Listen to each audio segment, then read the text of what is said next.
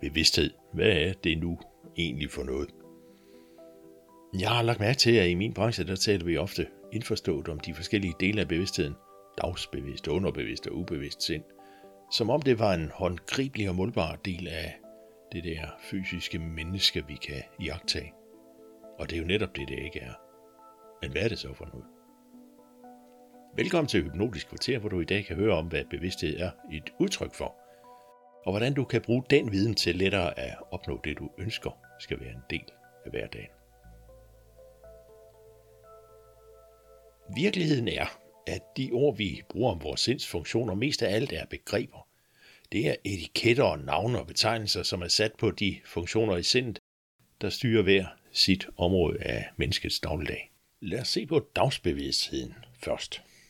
Det bevidste sind, det er der, hvor du tænker rationelt og logisk. Du overvejer for og imod, og du tager stilling til tilbud og forslag. Det er også i det dagsbevidste sind, du forholder dig til tid.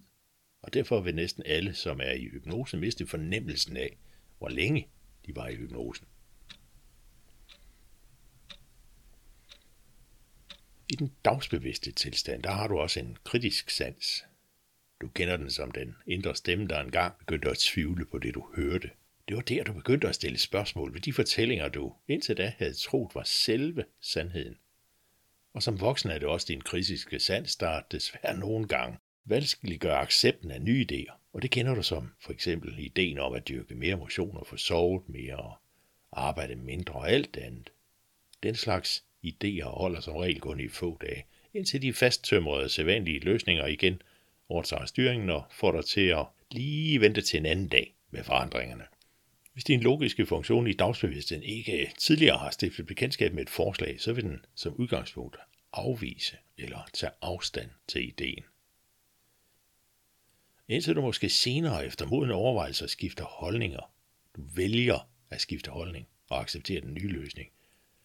Og som du ved, så er det lettest, hvis du har set andre prøve det før dig, og de stadig klarer sig godt, eller måske endda bedre end du selv. Eller hvis du selv er ude for en følelsesmæssig påvirkning, der nærmest tvinger dig til at indføre en ny rutine. Bevidsthed kan måles. Dagsbevidst tilstand, der betegnes beta, så vil din hjernes datafrekvens, den hastighed, som hjernen arbejder med, være over 12-14 Hz. Og det vil sige, at hjernen den sender en elektrisk impuls fra nakken og til panden og tilbage igen 12-14 gange på et sekund. Har du for eksempel oplevet meget stressede perioder, så vil din hjernefrekvens have været noget højere. Og hvis frekvensen for eksempel varigt er over ca. 30 Hz, så er der tale om kronisk stress med alle de følger, som det nu kan have. Underbevidstheden styrer 95% af alt, hvad du foretager dig hver eneste dag, og længere ned ad skalaen på hastighed, så kan du måske som jeg mindes situationer fra skoletiden, hvor lærerens input var mindre interessant end de tanker, der lige dukkede op og fik dig til at glemme, hvor du var, og hvad du egentlig skulle have haft fokus på. Her i underbevidstheden, der hersker vaner og rutiner. Overskriften er, sådan gør vi det. Mest af alt fordi den fremgangsmåde tidligere engang førte dig igennem lignende situationer, og hjernen ser din grundlæggende overlevelse som en succes, der bare skal gentages, hvis noget tilsvarende igen skulle vise sig. Den let dagdrømmende tilstand kaldes alfa, og den ligger i dagligt tale i det underbevidste område, det vil sige under 12-14 Hz og ned til ca. 7-8 Hz. Det her din hjerne kan være kreativ og finde nye løsninger på problemstillinger, du har haft til overvejelse. I en rundspørg til datidens lyseste hoveder, Bohr, Einstein og flere andre for omkring 100 år siden, så sagde de alle, at de havde fået deres bedste idéer, da de holdt op med at tænke. Der kunne hjernen endelig arbejde færdig uden de sædvanlige tillærte indtryk og rutiner og påvirkninger og finde de smarte løsninger. Et andet eksempel er en engelsk coach, der skulle arbejde med en amerikansk bank, og som han blev ført fra receptionen og til mødelokalet, så ser han ind i et af kontorerne, hvor de går forbi en medarbejder, som den eneste har han fødderne i vindueskarmen og hænderne foldet bag nakken. Coachen her han er lidt usikker på, om det kunne bringe den medarbejder i en kritisk situation, så han venter med at spørge, om det virkelig kunne være rigtigt. Og da han så gør det, så er svaret, ja, det må han gerne. For sidst han sad sådan, så sparede han også for 12 millioner. Måske du selv har oplevet, det. når du står i badet, så kommer inspirationen lettere. eller du har kæmpet med en krydsordsopgave, der bare ikke ville lykkes, og så lægger du bladet fra dig. Og når du vender tilbage igen, så er løsningen klar. Pauser, de er vigtigere, end du regner med, og din hjerne er oprindeligt skabt til at håndtere langt færre indtryk, end du giver den i dag. Det næste niveau, nedad på hastighedsskalaen, det er theta, og det er også en del af det underbevidste. Dybt afslappet, det vil sige mellem 3 og ca. 8 hertz, er det område, den hastighed, din hjerne arbejder med, hvor du slapper helt af sovende, og ikke helt bevidst om, hvad der foregår omkring dig. Du kan registrere, at der foregår noget, men du har mistet interessen i at forholde dig til det. I CETA kan du for eksempel udsættes for påvirkninger, der ellers ville påføre smerte, men som forbigår din opmærksomhed, og den funktion benytter man for eksempel under operationer som alternativ til almindelig bedøvelse, hvor patienten for eksempel ikke tåler de normale midler. For eksempel har man i 2016 foretaget en såkaldt dybere hjerneoperation på Universitetshospitalet i Jena i Tyskland, hvor patienten udelukkende var bedøvet med hypnose. Under almindelig hypnose, hvor forældede idéer og beslutninger og overbevisninger skal ændres til nye og mere konstruktive løsninger, der er den dybt afslappede tilstand theta den, hvor forslag lettest accepteres som de nye og langt mere nyttige løsninger på en given problemstilling. Du har også et ubevidst sind. Det er det, der kaldes delta, og det svarer til den dybe, dybe søvn. Det er her, du kan gå i søvn uden at opdage eller huske det, og i princippet er det også her i deltaget, hvor dit ubevidste sind arbejder fra.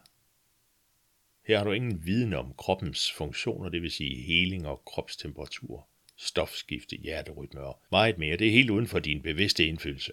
Og på sin vis er det her, dine naturlige medfødte grundindstillinger regerer dig. Som du ved nu, så er der ikke tale om bestemte områder af din hjerne, men om forskellige intervaller for, hvor hurtigt din hjerne arbejder, og hvad den derfor er i stand til at gøre for dig. Dine tanker skal holde dig i live bedst muligt. Ikke nødvendigvis, som du har det bedst. Hvert døgn har du ca. 60.000 tanker, og det er kun ca. 10% af dem, du er bekendt med. Resten, det vil sige ca. 54.000 tanker hvert døgn, dag og nat, suser rundt i din bevidsthed, fastholder dine vaner og rutiner og får dig til at gøre præcis det samme i dag, som du gjorde i går. Medmindre du konkret og helt målrettet påvirker den ubevidste tankestrøm, så vil du i morgen gøre nøjagtigt det samme. Uanset om du egentlig virkelig trives med den løsning, eller oplever den som forældet eller ubehagelig. Forandringen den kan gennemføres på forskellige måder, og her har jeg mødt hypnosen som en af de hurtigste, mildeste og mest effektive måder til varigt at ændre vaner og fastgroede tankesæt. Det begyndte for mig, da jeg selv mødte stressmuren. Jeg havde et dejligt job, fantastiske kolleger i et godt arbejdsmiljø, og jeg løste opgaverne tilfredsstillende. Og en morgen på vej til jobbet, der blev jeg opmærksom på tanken. Hvilken forskel gør det egentlig, og for hvem, om jeg lige udfører min opgave i dag? Og selvom jeg vidste, at mine kontakter både internt og eksternt var tilfredse med min indsats, så var mit umiddelbare svar, at det måske mest af alt var for at vedligeholde et system, det vil sige, mit formål var forsvundet. Som dagen skred frem, blev jeg stadig mere fjern, indtil en kollega stansede mig mellem to møder og kærligt tvang mig til at tage hjem. Han og en kollega havde forberedt chefen på, at jeg behøvede en pause. Da jeg kom til egen læge, fortalte han mig, at jeg med min baggrund jo havde alle værktøjerne selv, så nu skulle jeg bare tage hjem og sanere mit liv. Han havde sikkert ret. Og jeg tænkte mest, tak for tippet. Hvordan? Og selvfølgelig forsøgte jeg alle de kendte og sædvanlige teknikker og øvelser og mentale træninger og gradvist tilbagevenden til jobbet og alt andet. Men genbrudt udblik. Indtil efter cirka fire måneder ved et tilfælde mødte hypnosen. Jeg havde tidligere mødt hypnose, oplevede det som et sceneshow på gymnasiet, jeg gik på. Men i den første uge af sommerferien det år, så hørte jeg en engelsk hypnoterapeut fortælle om hypnose, og da jeg i en efterfølgende online-øvelse vendte tilbage til normal dagsbevidsthed, så stod det klart. Det her, det skal jeg bare kunne. Jeg fandt en hypnoseskole og gik i gang lige umiddelbart efter ferien, samtidig med, at jeg genoptog mit job på fuld tid. Under den online øvelse der, der forstod noget i mig. Muligheden for at se på livet på en anden måde end tidligere. Der var andre muligheder. som var langt mere tiltalende og positive og gavnlige for mig. Et udbytte, jeg måske også kunne være kommet til igennem almindelig kognitiv terapi, dog næppe lige så hurtigt og effektivt. Det viste sig for mig, at der var et andet liv. Ikke alene kom jeg tilbage på arbejdsmarkedet med fuld styrke, men med et andet indhold. En anden vinkel på tingene, der gav så mange flere muligheder for at påvirke opfattelse af tingenes tilstand, hvis de forekom unødige. Vi kodes alle igennem opvæksten til vores handlemønstre og tankesæt. Og for mit vedkommende så var det naturligt oprindeligt at have søgt en forretningsmæssig tilværelse. Opvokset med forældre, der havde en forretning, så var uddannelse og karrierevalg styret af den her oprindelige idé om, at det selvfølgelig var den rigtige vej. At jeg undervejs benyttede en hver lejlighed til at søge viden om menneskelig adfærd, sociologi og udnyttelsen af positiv psykologi i hverdagen, det pakkede jeg ind i et forretningsmæssigt formål. Og når jeg vidste mere om menneskelig adfærd og reaktionsmønster, så kunne jeg lettere forholde mig til de kulturer, som jeg gennem mit job mødte både i Europa og i Danmark. Først senere stod det klart for mig, at der må have været en dybtliggende trang til at forstå mennesker og især mit eget selvbillede. Og siden har det vist sig for mig, at den personlige udvikling, vi alle mere eller mindre vidne gennemgår løbende, fører os til nye standpunkter. Jeg møder det hos mennesker, jeg får lov at arbejde med, når hidtidige fastlåste holdninger til os selv og verden rammes af en virkelighed, der lader til at kræve noget andet. Som et opdateret svar fra os, så har vi to muligheder. Vi kan vælge at gå fast i modstanden, eller forandre os og følge med til en ny tilstand.